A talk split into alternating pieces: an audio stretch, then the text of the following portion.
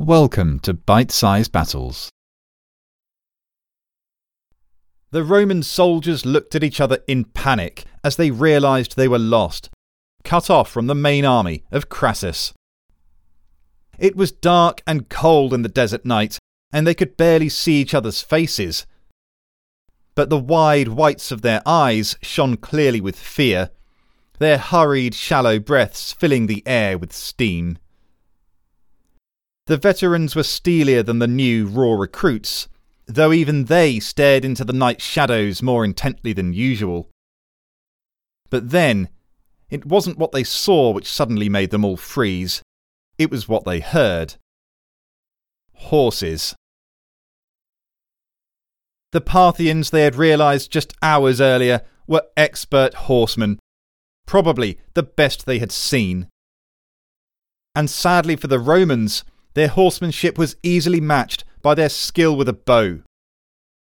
In fact, both abilities were so honed that the Parthians could shoot volleys of arrows from the backs of their horses, and while at full gallop. They would sweep into close range, launch a devastating barrage of thousands of arrows, and wheel away again, well out of javelin range.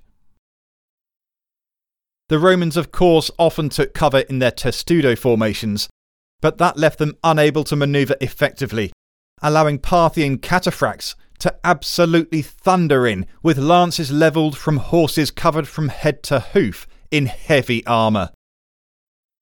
Roman formations hit badly by horse archers were then utterly shattered by the cataphract charges. Once the cataphracts had finished causing carnage, the horse archers would sweep back in to the now broken Roman units and pick them off from a short distance. When Crassus had finally sent his own son in to chase the horse archers off with Gallic cavalry, the result was catastrophic. The Gauls were wild and brave, charging with flying hair and grim abandon into the fray. But the Parthians simply fled before them incredibly shooting backwards as they did, decimating the Gauls. Then the cataphracts hit what was left. There were barely any survivors, and when Crassus saw the head of his own son on a pike, it crushed whatever martial sense the man had left. As night had fallen, the general had ordered a retreat to the nearby town of Carrhae, but left 4,000 wounded Romans behind. It was sickening listening to the screams of their comrades when the Parthians found and slaughtered them. Then, in the chaotic retreat, they had become separated from the main army, around four cohorts of them. The centurions had grizzled at them to be quiet in the night. They would be all right. Stick together and shut up. Don't sneeze, don't whisper, don't even fart. Maybe they would get lucky and the Parthians would simply bypass them in the dark. But now the sounds of hooves floated from the shadows, and one man's little squeak of dismay was all that was needed to give them away. Quickly, the sound of thousands of hooves surrounded them as their eyes strained to see and hearts hammered blood into their ears. But it all went suddenly quiet the legionaries' chests heaved, swords were slid from scabbards, the grips on shields tightened. The tension was so palpable that the sudden hoot of an owl made men jump. And when one turned to look, his eye exploded with an arrow through it. Adrenaline erupted as thousands of arrows suddenly whistled in at impossible speed, thudding into shields with a force which rocked the legionaries backwards and finding feet, arms, necks, and faces. More arrows joined the first volley until it quickly became an incessant cacophony of constant strikes on shieldwood, armour iron, and flesh. The noise became strident when Parthian war drums abruptly joined the deafening orchestra. In the dark, still unable to see their assailants and overcome by the terror of it all, some of the men broke and ran. Centurions snarled at them to get back in line, but it was too late. The panic had set in, and soon almost every man in the four cohorts was peeling away, running desperately in the forlorn hope of safety. The thunder of hooves began again, and soon more screams filled the air as lances and swords found the backs of the fleeing men. Just twenty Romans remained where they were, mostly centurions and hardened veterans of a hundred other battles. They would not abandon their honour and show their backs to these Parthian barbarians who refused to fight like men. No, they would die with their swords in their hands, and with that decision made, began to advance into the night, just as the first gleam of dawn brightened the horizon. As they did so, it became clear that they were advancing into over a thousand Parthians. But still, they did not falter. Closing ranks, they made a show of the Roman wall of red and discipline which had allowed them to conquer half the known world. They would not be cowed. All twenty marched shoulder to shoulder, knowing they did so to their deaths, until they reached the Parthian line of horse archers who for once had not begun loosing volleys at them. Instead, to the Romans' amazement, they parted down the middle and gestured to this small knot of madmen that they were free to go. As they did so, they received nods of admiration for their courage. The rest of the Roman army did not fare so well, with three quarters of the 40,000 men either dead or captured. Only 10,000 escaped, marching back in shame and shock to Roman Syria. And their general wasn't with them. Crassus had been killed when a struggle broke out at a parley with the Parthian commander. When Julius Caesar heard of the disaster, it wasn't so much that 30,000 Roman soldiers had been lost that concerned him, although it probably did. It was that one of his triumvirate partners and long standing ally, Crassus, was dead.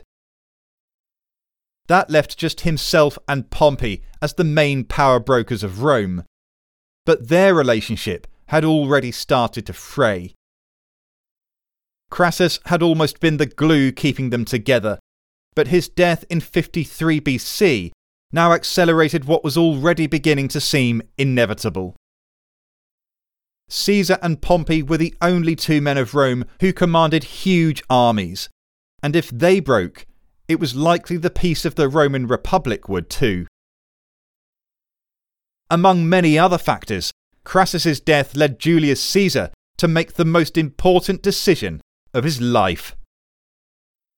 I'm Andrew Mackenzie. Welcome to the final episode of The Rise of Julius Caesar Rubicon. When Crassus died in the east, Vercingetorix hadn't even started his Gallic revolt yet. But when he did, Caesar had to deal with that pressing matter before he could devote himself to the issue of Pompey. But the fracture between Rome's two greatest generals began a year earlier, in 54 BC. One of the ways Caesar had bound Pompey to him was by giving Pompey his daughter Julia's hand in marriage. It's said that Pompey was besotted with his bride, who was possibly 30 years younger than he was. When they married in 59 BC, Pompey was 47. Julia could have been as young as 17. She was a woman of beauty and charm, and while their marriage was born of politics, it was apparently also one of love and happiness. But five years later, in 54 BC, Julia died in childbirth, and their baby did not survive. Pompey was inconsolable. And he was jealous too. Julia's father Caesar had been winning incredible victories throughout Gaul and across the Rhine into Germania. He had even landed in Britannia and begun smashing them to bits too. The Roman plebs were loving it and Caesar's name was shouted across the city. Pompey was also a great general. Indeed, his cognomen Magnus meant great. but it had been years since he had last won blistering victories to the popular acclaim of the masses. For all his achievements, Pompey felt reduced in Caesar's shadow. So much so that when Caesar offered Pompey the hand of his niece in marriage, he spurned it, instead, marrying the daughter of one of Caesar's enemies. And then, of course, Crassus died in 53 BC. So, within just around two years, Caesar's family connection to Pompey, Julia, had died. His triumvirate connection to Pompey, Crassus, had died. And Pompey was insanely jealous of Caesar's military glory and Roman popularity. Caesar's enemies in the Senate, named the Optimates, started to smell blood in the water. They had been looking at ways to bring Caesar to heel for years, and now one of his most powerful supporters was dead, and the other was starting to look pretty indifferent towards his erstwhile ally. Optimates is Latin for best ones, or more simply put, aristocrats or nobles.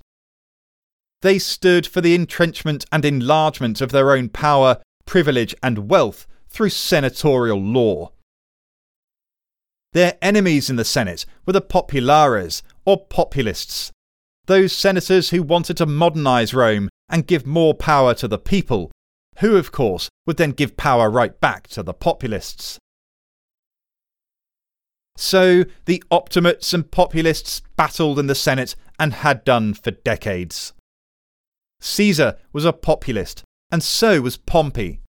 Or at least he had been because the Optimates now started whispering poison into his ear and pointing it directly at Caesar.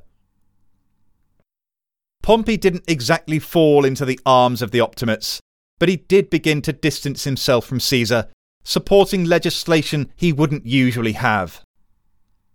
And the most crucial piece of legislation he nodded through came about from a brawl between two notorious gangsters.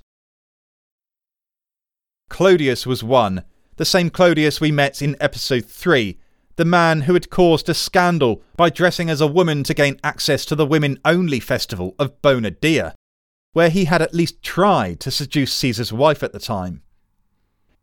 Caesar had divorced his wife for the scandal, but he needed Clodius because they shared a dislike of Cicero.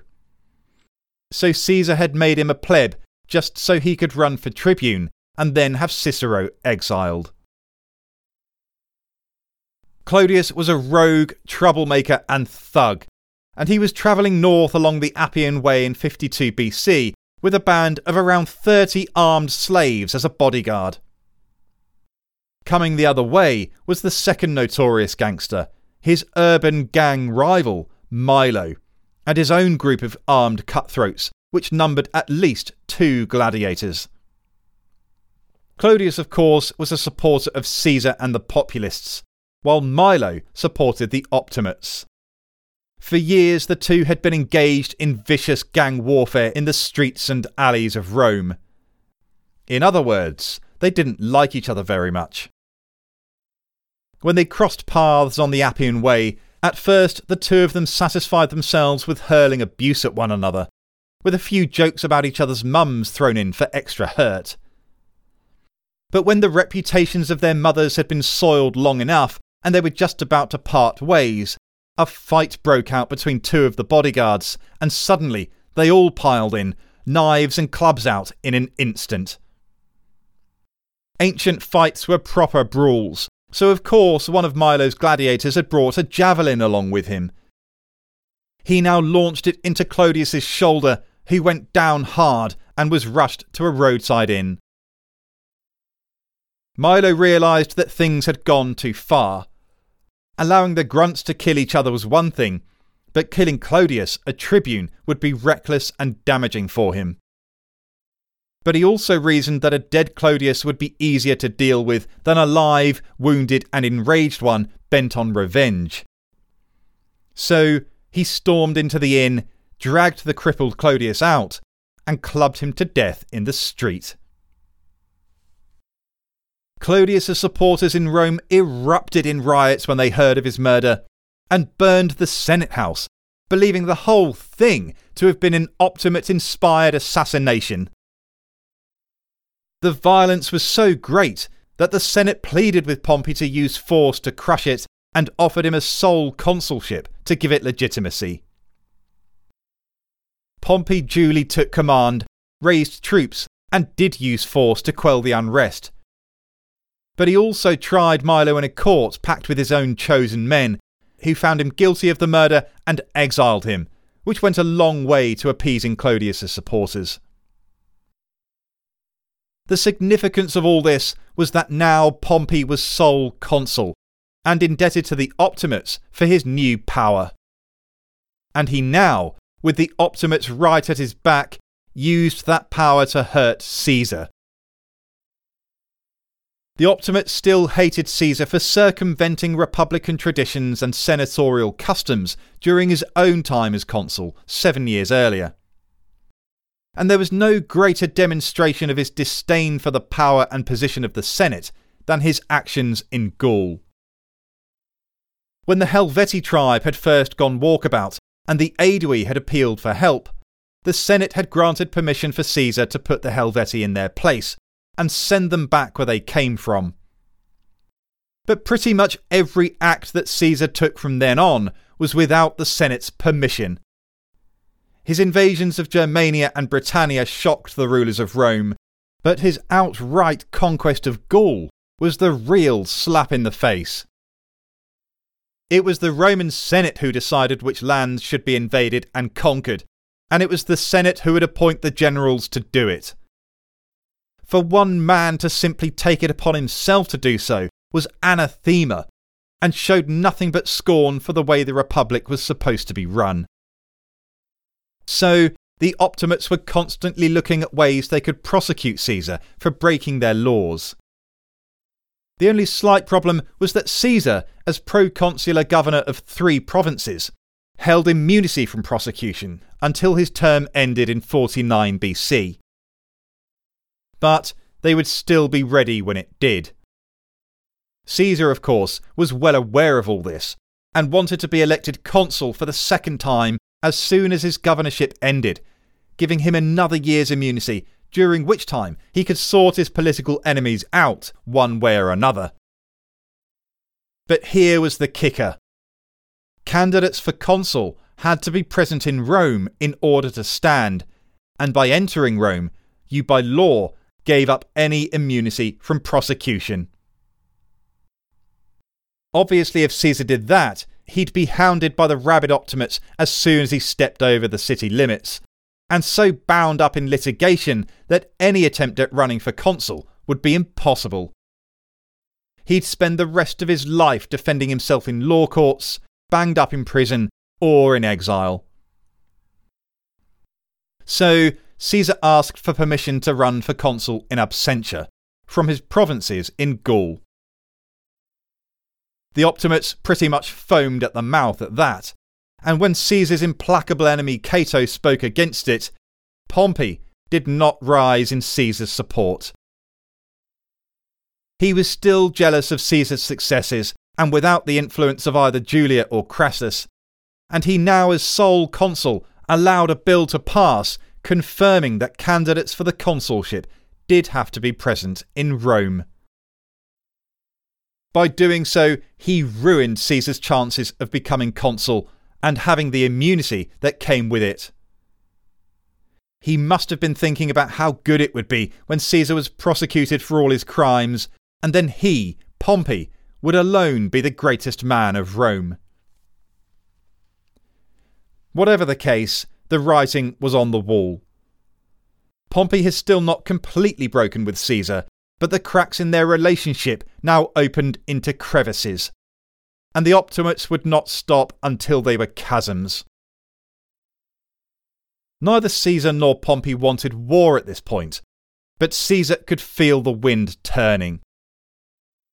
Effectively blocked from running for consul, he decided to shore up his base of support among the common people of Rome. For years, he had been sending reports of his conquests in Gaul to the Senate, and he now published them in a gripping memoir simply named The Gallic War.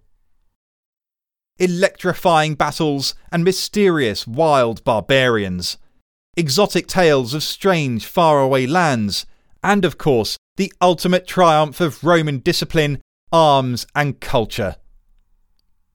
The plebs loved it, and Caesar knew if the time came, he would be welcomed back in Rome.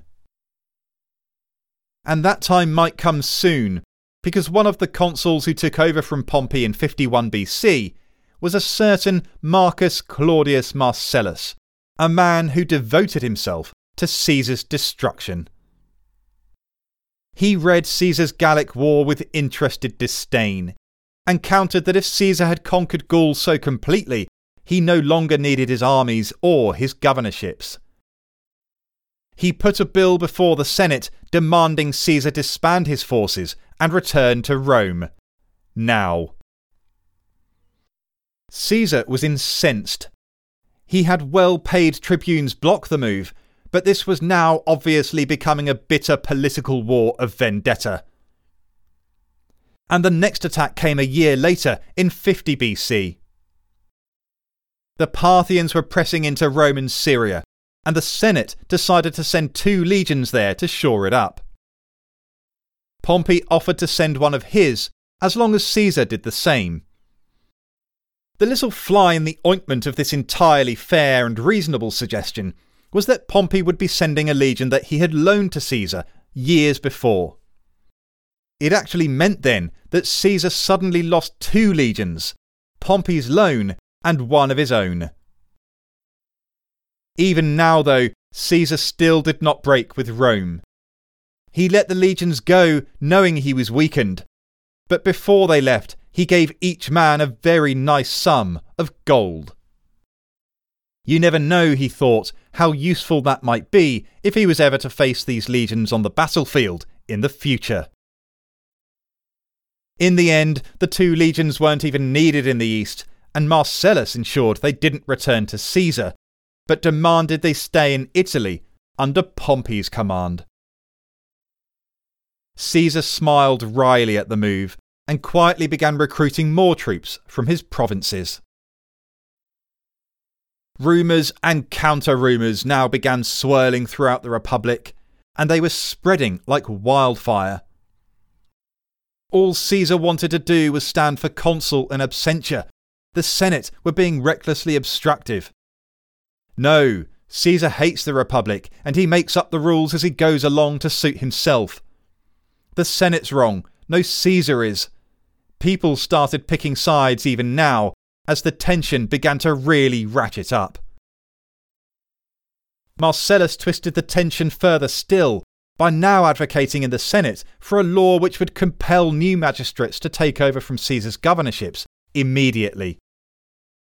He was still desperate to force Caesar to return to Rome as a private citizen, without the protection of immunity or his army. But Caesar had expected this move and had a counter proposal waiting.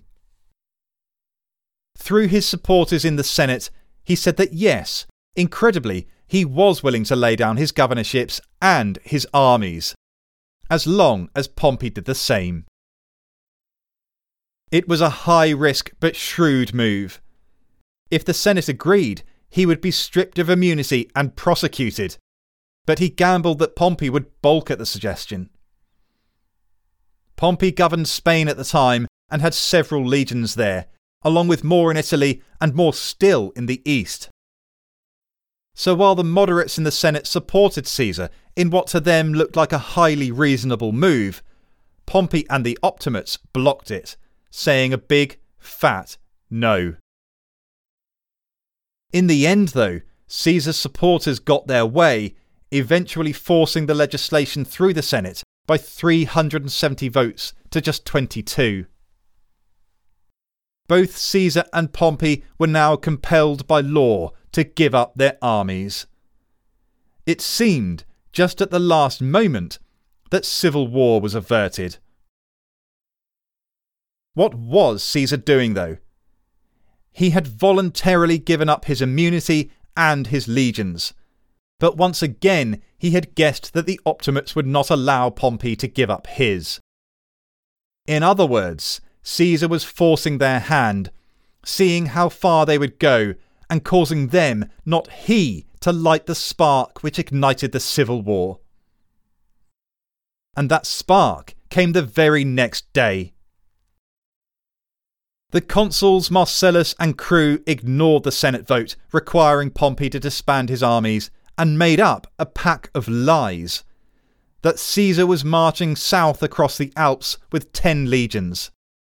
Marching, that is, on Rome. In a Roman world full of illegal moves, this one took the biscuit.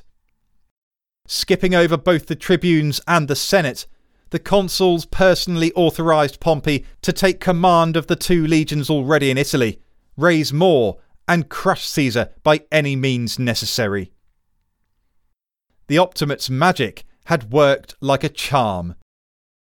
Pompey, of course, presented with the opportunity to rescue Rome from a threat like this, jumped at the chance.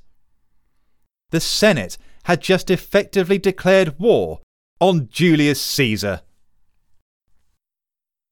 But Caesar wasn't marching on Rome with ten legions. He was sitting in northern Italy with just one. And he could now rightly claim that the Optimates and Pompey had broken their end of the bargain and kept their troops. He then could keep his. He moved with his one legion to Ravenna, close to the river Rubicon, the traditional border of Roman Italy beyond which no general could cross with an army without Senate permission. Caesar simultaneously sent out messengers to Gaul, calling two more legions to come to him as soon as they could, and for another three to stand ready. Caesar, in other words, was mobilizing, and he now wrote an ultimatum to the Senate. He offered again to dismiss his troops if Pompey would do the same, as long as he would be allowed to become consul. If they refused, he said, he would be forced to defend his personal honour. The Senate was shocked.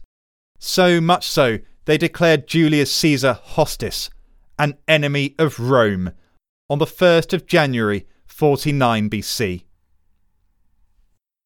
Caesar's supporters in the Senate, including Mark Antony, were thrown out and they made their way now to join him at Ravenna.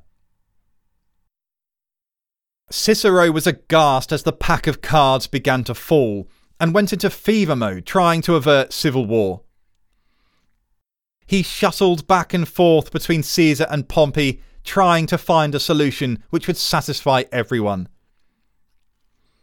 Caesar still actually hoped to avoid war, even now, he offered to give up most of his command if he would be left with Cisalpine Gaul and just two legions. Pompey rejected this outright. So Caesar said he would be willing to be left with Illyricum instead, and just one legion. At this, Pompey hesitated, sensing perhaps that Caesar was, after all, trying to be reasonable. But Cato sprang up from his seat in the Senate House like a maddened jackrabbit, and screamed that Pompey would have to be a blithering idiot if he was seduced by Caesar's trickery. Once again, the Optimates got in the way of Pompey's better judgment and won the argument. The peace talks collapsed. So, on January 10th, 49 BC, Caesar made his way to the banks of the Rubicon to cross would be to declare war on the eternal city, the Roman Republic, all that he had known and loved and worked so hard to improve. But hadn't the Senate already declared war on him? What other choice did he have? If he gave in, he would be ruined, and so too would Rome. The Optimates would rule Rome, with the populists hounded out, killed, or exiled. But Caesar believed too, rightly or wrongly, that his conquest of Gaul had made him the first man of Rome. The Senate were being ungrateful, disrespectful, and outright aggressive towards him, their better. More than once he was heard to have said, Now that I'm the greatest man in Rome, it will be more difficult to push me down to second place than it would be to push a second rank man to the bottom. At the Rubicon, he still hesitated, spending the day musing about what was best, whilst dining with friends and taking long walks so that senatorial spies would have nothing to report to their masters. He knew that even now Pompey would be gathering his forces from Spain, Italy, and the East. In numbers alone, they would dwarf what Caesar could bring to the field. If he allowed them to gather together, he would simply be overwhelmed by sheer numbers. After all, these weren't hordes of barbarian Gauls, they were hordes of Roman legions, led by Pompey the Great. He decided then that he had to gamble, and hoped that Fortuna favoured him as he believed she had throughout his life. He wouldn't even wait for the two legions from Gaul to arrive. Instead, he would risk everything by making a lightning dash south to Rome with the one legion he had, in the belief that speed and surprise would knock Pompey and the Optimates into a panic and flee. And if they didn't, he'd have to find a way to defeat two legions with just one. And those two were the two he had paid handsomely when they left him, thinking they were going east. As evening drew near, he gave a stirring speech to the men of the 13th Legion, the one legion with him. He listed all the wrongs the Senate had done to him, how they had swatted away his hand of friendship and peace a hundred times, how they had insulted him and forced him into a corner. Even yet, he told them, we may draw back. But once across that little bridge, the whole issue will be by the sword.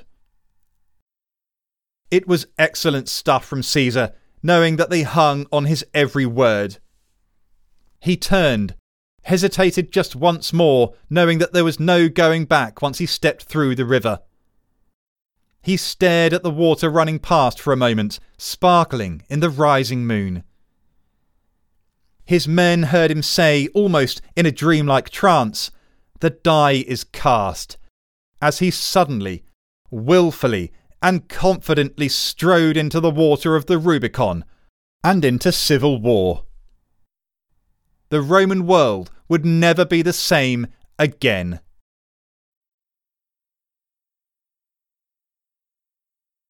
This series on Julius Caesar will be followed at some point by a sequel on his civil wars.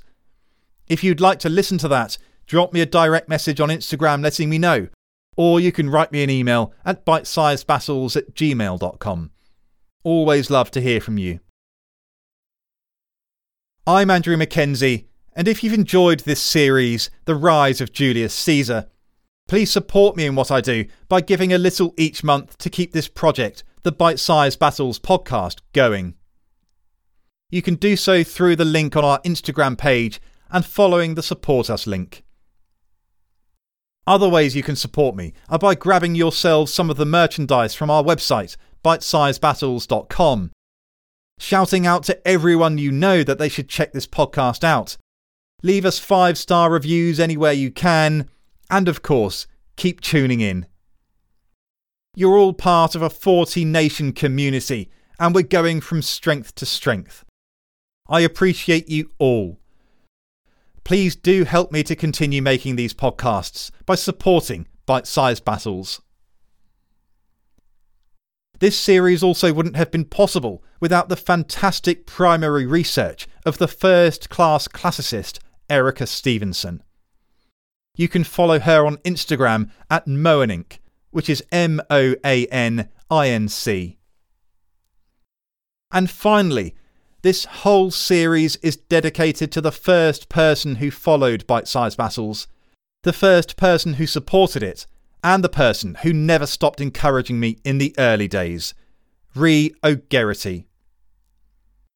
Ree sadly passed away recently, and despite the fact that she was a perfect stranger from Australia, she was a crucial part of getting bite sized battles going and keeping me going. Thank you, Ree.